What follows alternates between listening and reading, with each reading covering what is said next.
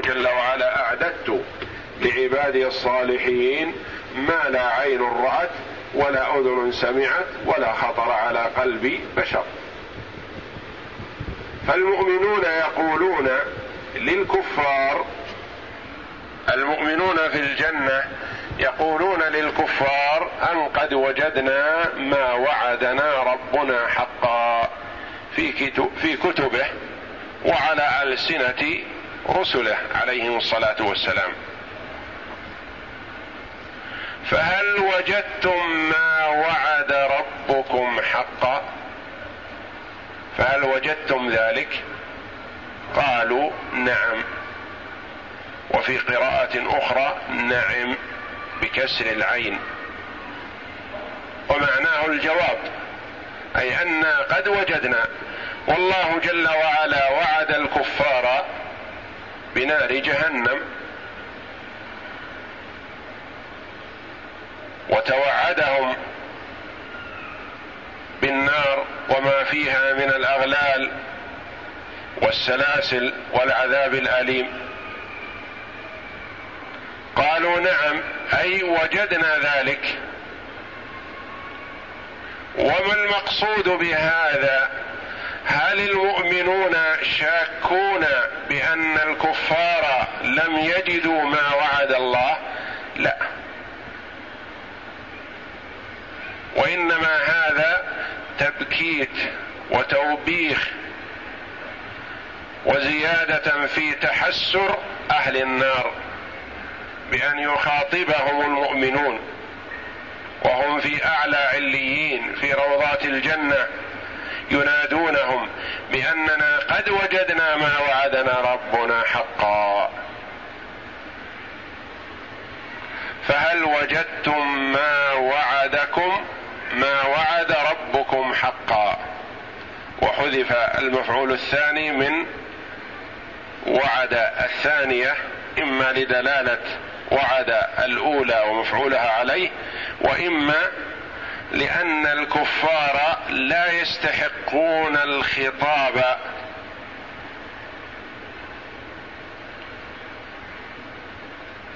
هل وجدتم ما وعد ربكم؟ ما وعدكم. حذفت الكاف والميم التي هي كاف الخطاب والميم. المفعول الثاني في محل مفعول ثاني لوعد. وجدتم ما وعد ربكم حقا.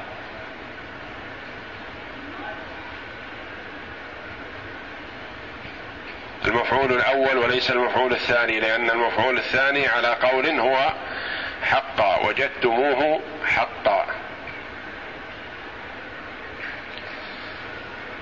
قالوا نعم فأذن مؤذن بينهم نادى منادي. بعدما تكلم بعضهم مع بعض وعرفنا أن في هذا زيادة توبيخ للكفار وأن المؤمنين يطلعون على سوء عذابهم والعياذ بالله. في هذا زيادة زيادة في التوبيخ وزيادة في التحسر لأن المرء إذا وقع في مكروه لا يحب أن يطلع عليه. إذا وقع في مكروه لا يحب أن يطلع عليه. وخاصة إذا كان من يطلع عليه قد نهاه عن هذا المكروه أو حذره منه. فأهل النار مع ما هم فيه من العذاب الأليم لا يحبون أن يطلع على ذلك من يعرفون من أهل الجنة. فالله جل وعلا يطلع كل فريق على ما هو فيه صاحبه من نعيم أو عذاب. زيادة في سرور أهل الجنة وزيادة في توبيخ وتبكيت وتحسر أهل النار والعياذ بالله. فأذن مؤذن بينهم يعني نادى منادي. ومن هذا المنادي قيل إسرافيل أو غيره من الملائكة؟ أن لعنة الله على الظالمين. لعنة الله. اللعن الطرد والإبعاد من رحمة الله. يعني أن هؤلاء الذين في النار ليس لهم نصيب من رحمة الله أبدا. تيئيس لهم. أن المرء دخل النار قد يتوقع أن الله يخرجه من النار برحمته. والكفار حرم الله عليهم الجنة. وأبد مكثهم في النار. اللعنة الله على الظالمين وفي هذا تيئيس لهم وتوبيخ. اللعنة الله على الظالمين من هم؟ الذين يصدون عن سبيل الله يصدون عن طريق الهدى يقفون في وجه الدعوة إلى الله. إذا أمروا بالمعروف ما اتمروا وهم يحرصون على أن يامروا الناس بالمنكر وأن يتركوا المعروف. يصدون عن سبيل الله يعني يصرفون الناس عن طاعة الله. يصدون عن سبيل الله ويبغونها. يطلبونها ويريدونها أن تكون معوجة ولا سالك فيها ويبغونها عوجا. أولئك أصحاب النار هم فيها خالدون يعني ماكثون فيها دائما وابدا. ونادى أصحاب الجنة أصحاب النار أن قد وجدنا أن هذه مخففة من الثقيلة واسمها ضمير الشان محذوف وجملة قد وجدنا ما وعدنا ربنا حقا خبرها.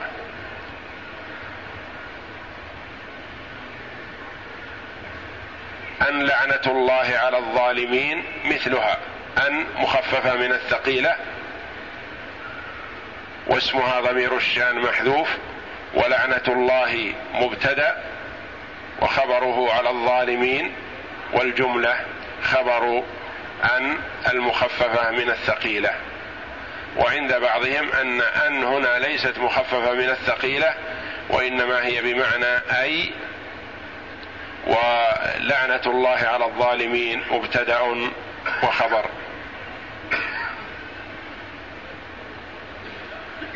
الذين يصدون عن سبيل الله ويبغونها عوجا وهم بالآخرة وهم بالآخرة هم كافرون. وهم بالآخرة الذين يصدون عن سبيل الله ويبغونها عوجا وهم بالآخرة هم كافرون يعني جاحدون ومنكرون للآخرة ومكذبون بها. هذه صفتهم في الدنيا وهذا مآلهم في الآخرة أن عليهم اللعنة ولهم العذاب الأليم والعياذ بالله. والآية الآتية ستأتي بعد إن شاء الله. نعم. أعوذ بالله من الشيطان الرجيم. ونادى أصحاب الجنة أصحاب النار أن قد وجدنا ما وعدنا ربنا حقا. فهل وجدتم ما وعد ربكم حقا؟ قالوا نعم. فأذن مؤذن بينهم اللعنة الله على الظالمين. الذين يصدون عن سبيل الله ويبغونها عوجا وهم بالآخرة كافرون. قال العماد بن كثير رحمه الله يخبر تعالى بما يخاطب به أهل بما يخاطب به أهل النار على التقريع والتوبيخ. إذا استقروا في منازلهم أن قد وجدنا ما وعدنا ربنا حقا.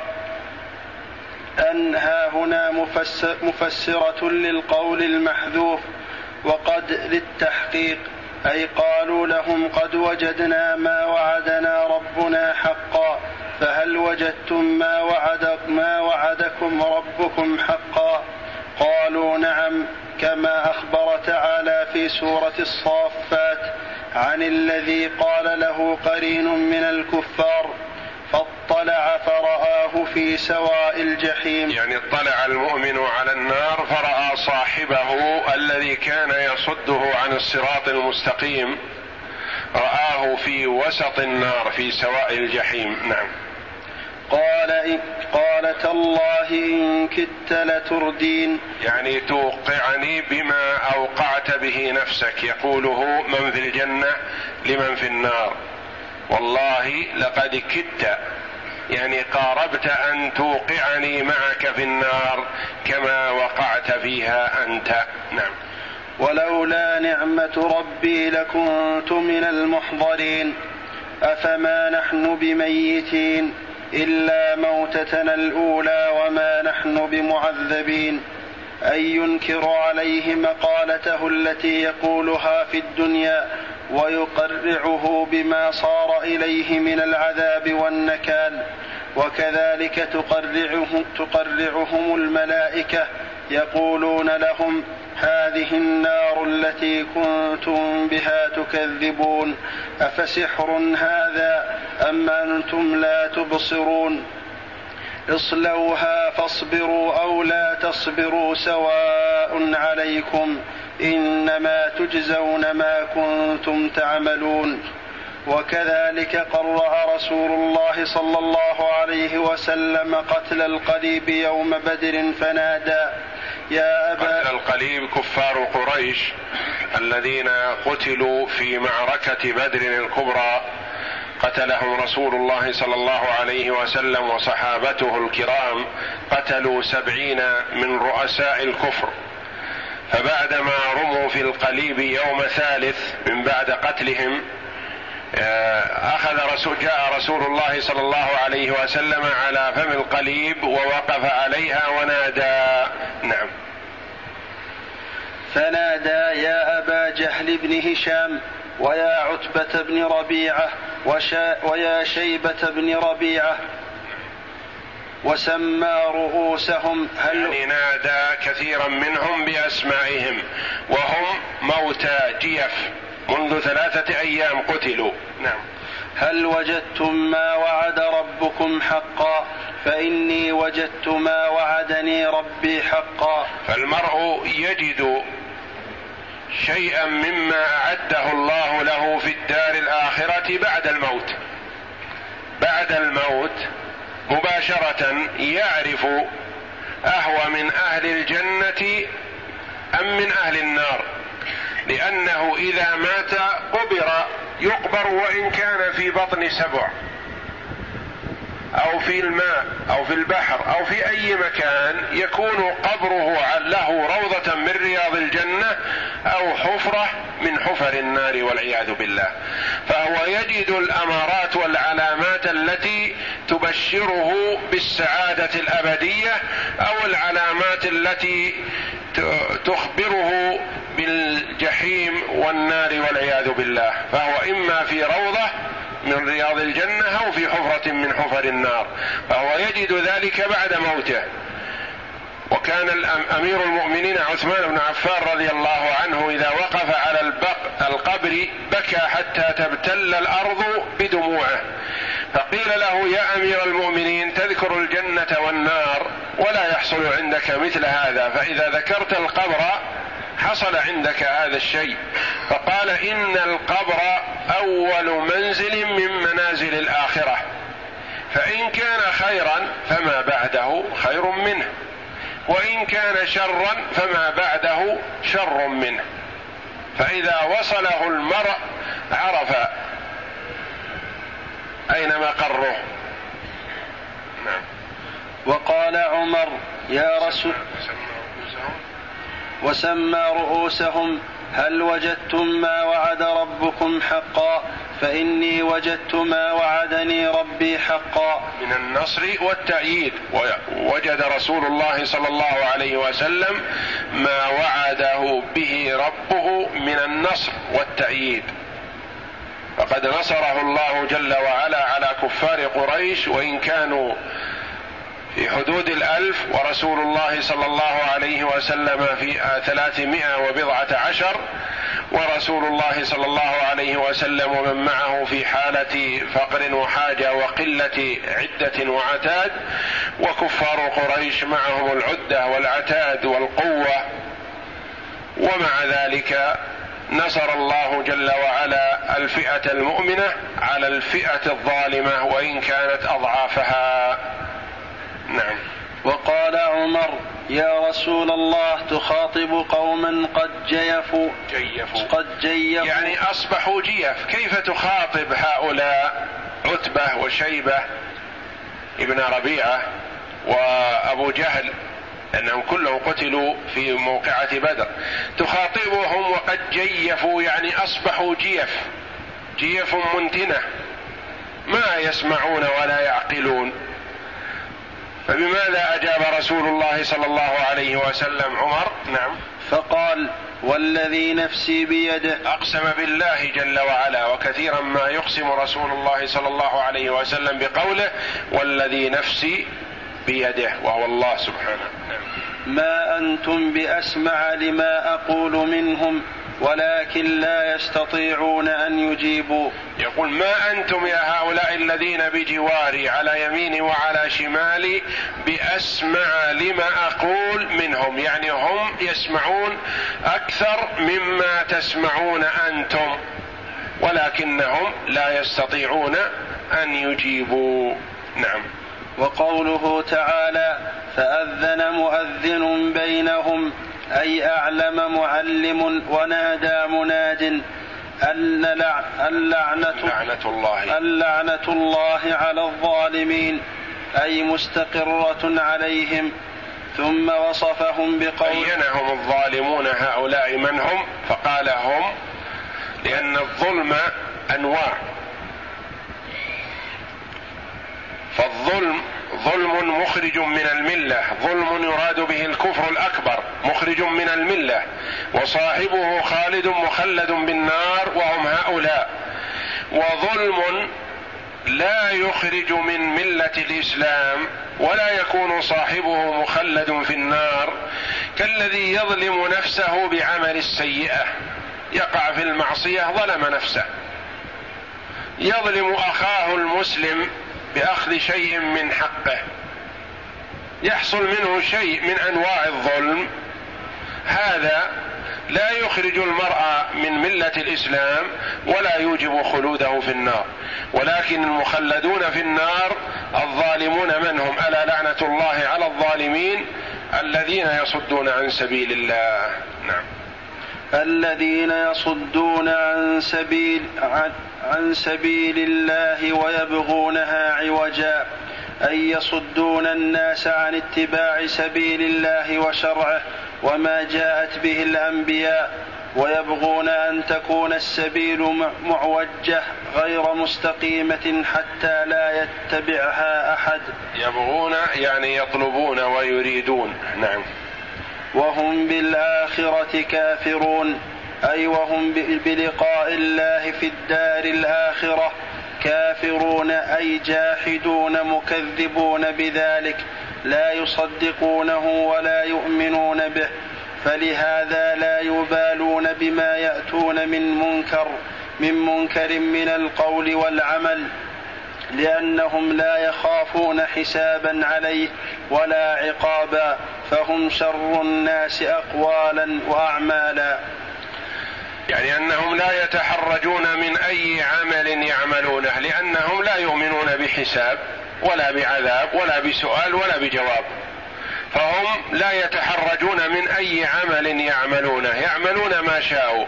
أما المؤمن فهو قد يفكر في العمل السيء قد تحمله نفسه أو يحمله الغضب أو يحمله البغض لبعض الناس على أن يفكر في ظلمه. لكن إذا تفكر وتأمل وعلم أن الله مطلع عليه وسيحاسبه على ذلك إن عفا أجره على ذلك وإن ظلم انتقم الله منه يتوقف. المؤمن لا يقدم على كل عمل تفكر فيه نفسه. يحاسب نفسه قبل أن يقدم على العمل. فالمؤمن لا يعطي نفسه مرادها والكافر يعطي نفسه مرادها لأنه لا يفكر في حساب ولا في سؤال ولا جواب. نعم.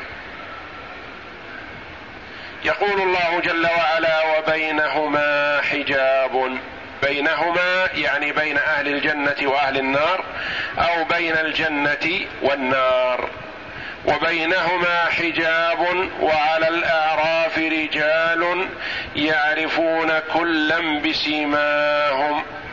ونادوا أصحاب الجنة أن سلام عليكم. لم يدخلوها وهم يطمعون. وإذا صرفت أبصارهم تلقاء أصحاب النار قالوا ربنا لا تجعلنا مع القوم الظالمين. تعددت أقوال المفسرين رحمهم الله تعالى في أصحاب الأعراف في هؤلاء. أما الحجاب هذا فهو الحاجز بين الجنة والنار. وهو السور الذي يقول الله جل وعلا وضرب بينهم بسور له باب باطنه فيه الرحمة. وبينهما حجاب وعلى الأعراف رجال يعرفون كلا بسيماهم يعرفون أهل الجنة بسيماهم بالنظرة والبهاء. وعليهم لباس السعادة والهناء ويعرفون أهل النار بالظلمة والعذاب الأليم والأغلال يعرفونهم بمجرد ما يرونهم يرون هؤلاء ويرون هؤلاء ويعرفون حال هؤلاء ويعرفون حال هؤلاء لكن من هم هؤلاء أصحاب الأعراف؟ أقوال كثيرة للمفسرين رحمهم الله تعالى.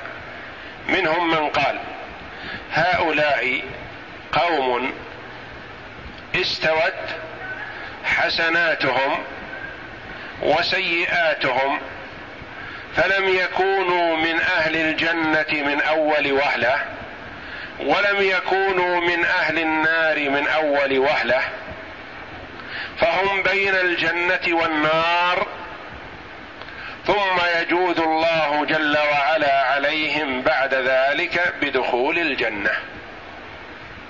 كما روي عن ابن عباس وابن مسعود رضي الله عنهم.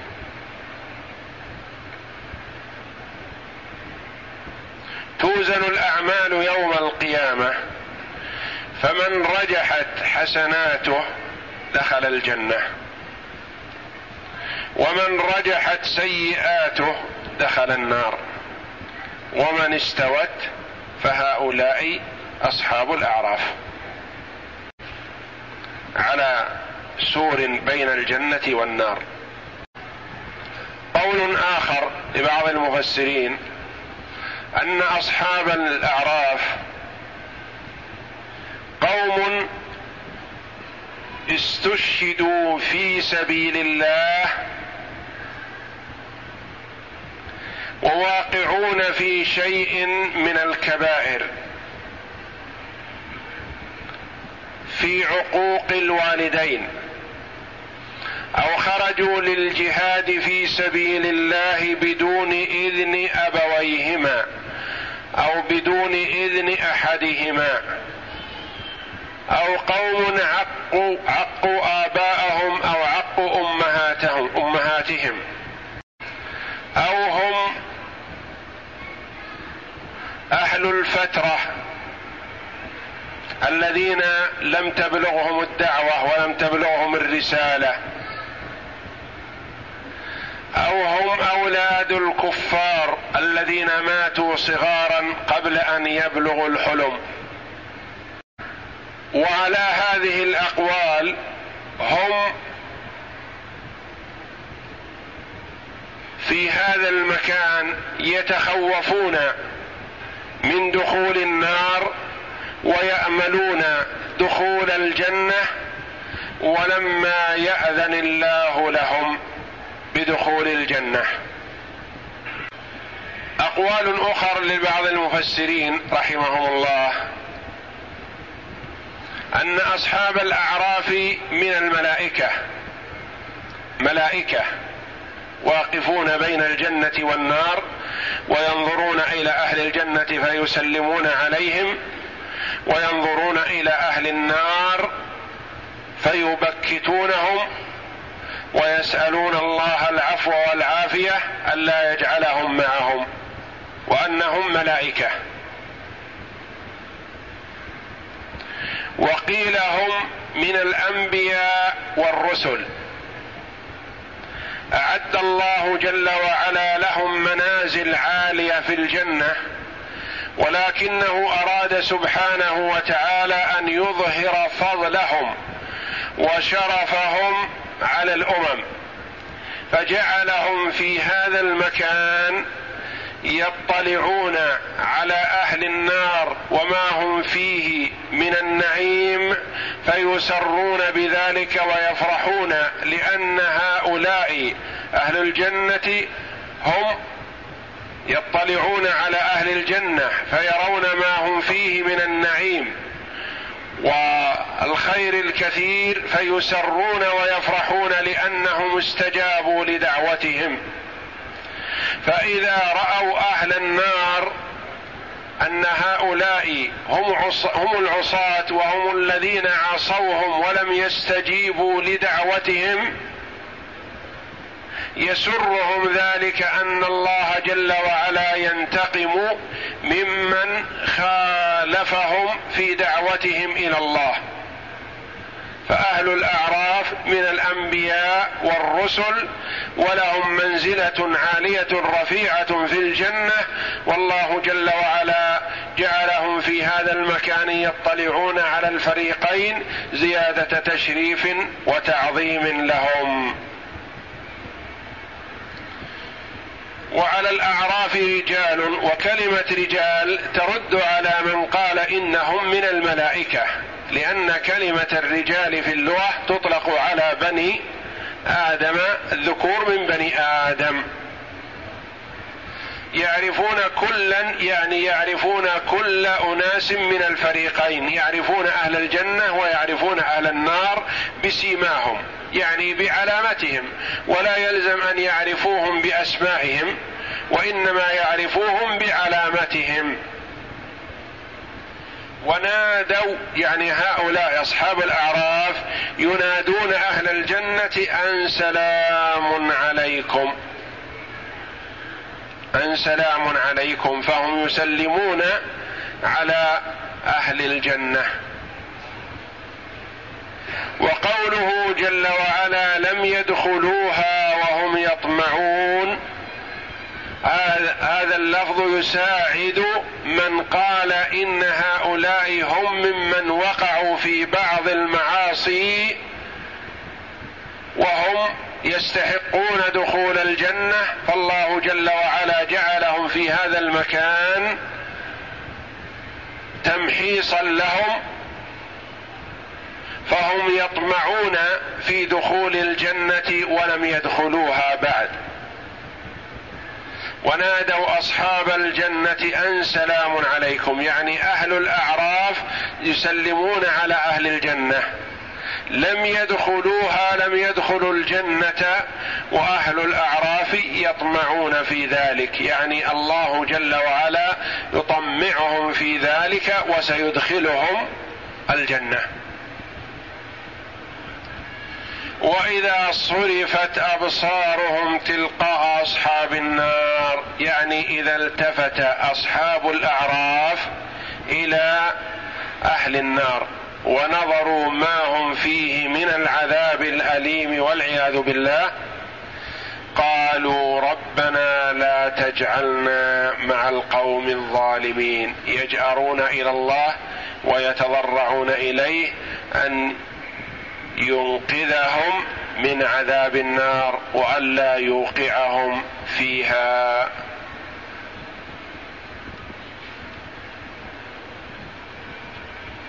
وفي هذه الآيات دلالة على أن أهل الجنة يخاطبون أهل النار وأن أهل النار يخاطبون أهل الجنة كما سيأتينا في الآيات بعد هذا. وفي هذا كما تقدم زيادة سرور للمؤمنين وزيادة تبكيت وتوبيخ وتحسر لمن عصى الله وكفر به والعياذ بالله. أعوذ بالله من الشيطان الرجيم. اختلفت عبارات المفسرين في أصحاب الأعراف من هم وكلها قريبة ترجع إلى معنى واحد وهو أنهم قوم استوت حسناتهم وسيئاتهم. نص عليه حذيفة وابن عباس وابن مسعود وغير واحد من السلف والخلف رحمهم الله. وقد جاء في حديث مرفوع رواه الحافظ أبو بكر بن مردويه حدثنا عبد الله بن إسماعيل حدثنا عبيد بن الحسن حدثنا سليمان بن داود حدثنا النعمان بن عبد السلام حدثنا شيخ لنا يقال له أبو عبد أبو عباد عن عبد الله بن محمد بن عقيل عن جابر بن, عب بن عبد الله قال سئل رسول الله صلى الله عليه وسلم عمن استوت حسناته وسيئاته فقال أولئك أصحاب الأعراف لم يدخلوها وهم يطمعون. وهذا حديث غريب من هذا الوجه ورواه من وجه آخر. عن سعيد بن سلمة عن أبي الحسام عن محمد بن المنكدر عن رجل من مزينة قال سئل رسول الله صلى الله عليه وسلم عمن استوت حسناته وسيئاته وعن أصحاب وعن أصحاب الأعراف فقال إنهم قوم خرجوا عصاة بغير إذن آبائهم فقتلوا في سبيل الله وقال سعيد بن منصور حدثنا أبو معشر. يعني اجتمع لهم الاستشهاد في سبيل الله ومعصية الآباء. فمعصية الآباء منعتهم من دخول الجنة من أول وهلة. وال القتل في سبيل الله منعهم من دخول النار. فلذا صاروا في هذا المكان حتى يأذن الله جل وعلا فيهم.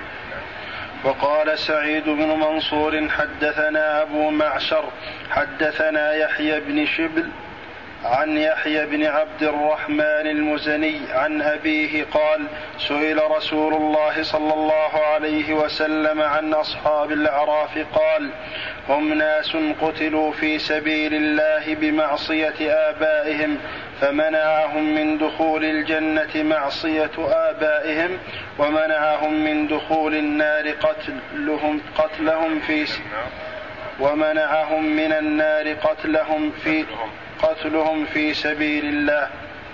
ورواه ابن مردويه وابن جرير وابن أبي حاتم من طرق عن أبي معشر به. وكذا رواه ابن ماجة مرفوعا من حديث أبي سعيد الخدري وابن عباس. والله أعلم بصحة هذه الأخبار المرفوعة. وقصاراها يعني غاية ما تكون. نعم. وقصاراها أن تكون موقوفة وفيه دلالة على ما ذكر. وقال ابن جرير حدثني يعقوب حدثنا هشيم أخبرنا حسين عن الشعبي عن حذيفة أنه سئل عن أصحاب الأعراف. قال فقال هم قوم استوت حسناتهم وسيئاتهم.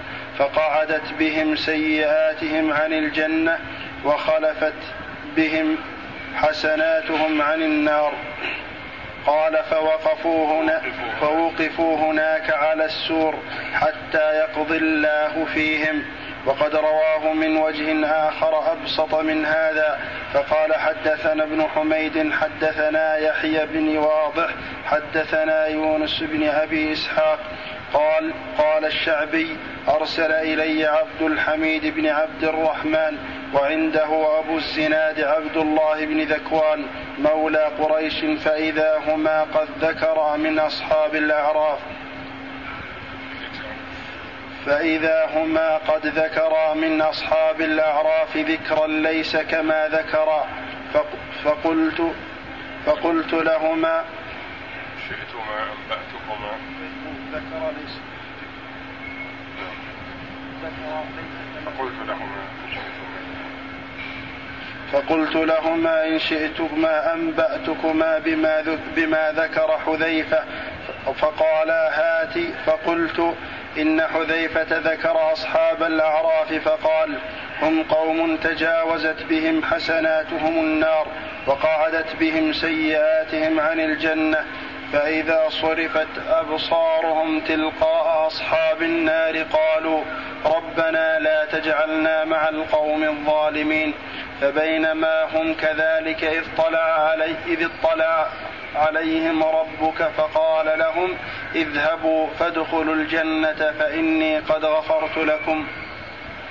وقال عبد الله بن المبارك عن أبي بكر الهذلي قال قال سعيد بن جبير وهو يحدث وهو يحدث ذلك عن ابن مسعود قال يحاسب الناس يوم القيامة فمن كانت حسناته أكثر من سيئاته بواحدة دخل الجنة ومن كانت سيئاته أكثر من حسناته بواحدة دخل النار ثم قرأ قول الله فمن ثقلت موازينه.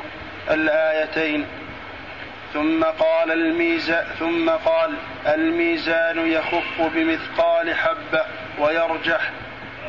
قال لأن هذا الميزان يؤثر عليه الشيء اليسير. الخردلة والحبة تؤثر على ميزان الأعمال يوم القيامة. يخف بالحبة ويرجح بها. نعم.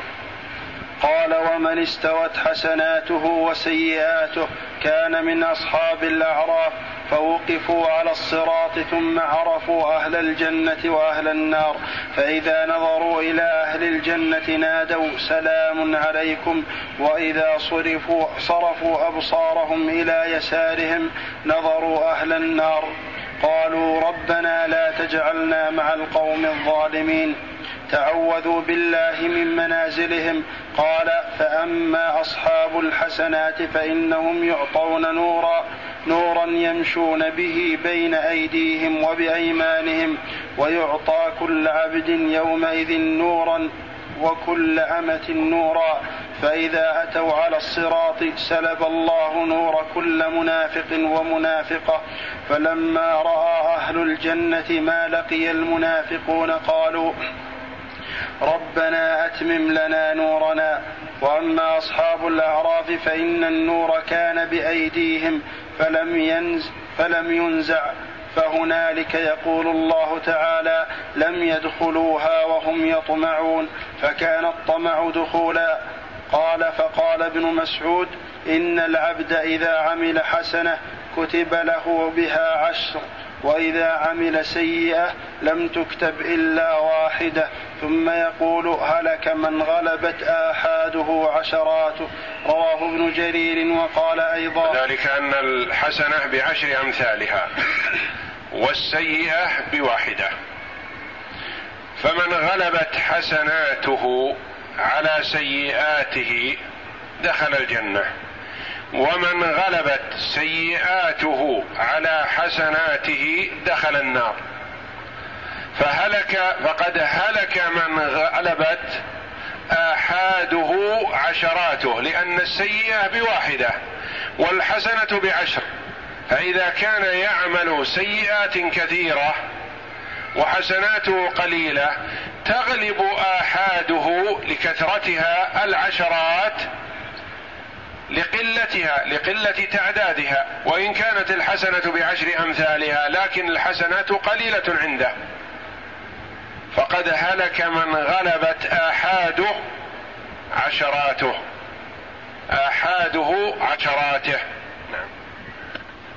رواه ابن جرير وقال وقال أيضا حدثني ابن وكيع حدثنا ابن حميد قال حدثنا جرير عن منصور عن حبيب بن أبي ثابت عن عبد الله بن الحارث عن ابن عباس قال الأعراف السور الذي بين الجنة والنار وأصحاب الأعراف بذلك المكان حتى إذا بدا الله ان بدا بدا لله أن يعافيهم انطلق بهم إلى نهر يقال له نهر الحياة. حافتاه قصب الذهب مكلل باللؤلؤ ترابه المسك فألقوا فيه حتى تصلح ألوانهم وتبدو في نحورهم شامة بيضاء يعرفون بها حتى إذا صلحت ألوانهم. أتي أتى بهم الرحمن تبارك وتعالى فقال تمنوا ما شئتم فيتمنون حتى إذا انقطعت أمنيتهم قال لهم لكم الذي تمنيتم ومثله سبعون ضعفا فيدخلون الجنة وفي نحورهم شامة بيضاء يعرفون بها يسمون مساكين أهل الجنة. مساكين أهل الجنة وهم معطون كل ما تمنوه وزيادة سبعين ضعفا. وكذا رواه ابن أبي حاتم عن أبيه عن يحيى بن المغيرة عن جرير به وقد رواه سفيان الثوري عن حبيب بن أبي ثابت عن مجاهد وعن عبد الله بن الحارث من قوله وهذا أصح والله أعلم. وهكذا روي عن مجاهد والضحاك وغير واحد وقال سعيد بن داود حدثني جرير عن عمارة بن القعقاع عن أبي زرعة عن عمرو بن جرير قال سئل رسول الله صلى الله عليه وسلم عن أصحاب عن أصحاب الأعراف فقال هم آخر من يفصل بين يفصل بينهم في العب من العباد. فإذا فرغ رب العالمين من, من الفصل بين العباد قال أنتم قوم أخرجتكم حسناتكم من النار ولم تدخلوا الجنة فأنتم عتقائي فارعوا من الجنة حيث شئتم. وهذا مرسل حسن ومرسل حسن وقيل هم أولاد الزنا حكاه يعني أصحاب الأعراف قيل هم أولاد الزنا وهذا قول بعيد لأنهم أولاد الزنا لا جرم لهم ولا ذنب لهم. فمن صلح منهم عمله أثابه الله على عمله ومن ساء عمله عوقب بذلك. وكونه ولد زنا لا جرم له ولا يعذب الله امرأ بجرم غيره. وقيل هم أولاد الزنا حكاه القرطبي وروى الحافظ ابن عساكر في ترجمة الوليد بن موسى عن شيبة بن عثمان عن عروة بن رويم عن الحسن عن أنس بن مالك عن النبي صلى الله عليه وسلم أن مؤمني الجن لهم ثواب وعليهم عقاب فسألناه عن ثوابهم وعن مؤمنهم فقال على الأعراف وليسوا في الجنة مع أمة محمد صلى الله عليه وسلم. فسألناه وما الأعراف؟ فقال حائط الجنة تجري فيه الأنهار وتنبت فيه الأشجار والثمار. رواه البيهقي عن ابن بشران عن علي بن محمد المصري عن يوسف ابن يزيد عن الوليد بن موسى به. وقال سفيان الثوري عن خصيف عن مجاهد قال أصحاب الأعراف قوم صالحون فقهاء علماء. وقال ابن جرير حدثنا يعقوب بن إبراهيم حدثنا ابن علي عن سليمان التيمي عن أبي مجلس في قوله تعالى وبينهما حجاب وعلى الأعراف رجال يعرفون كلا بسيماهم. قال هم رجال من الملائكة يعرفون أهل الجنة وأهل النار.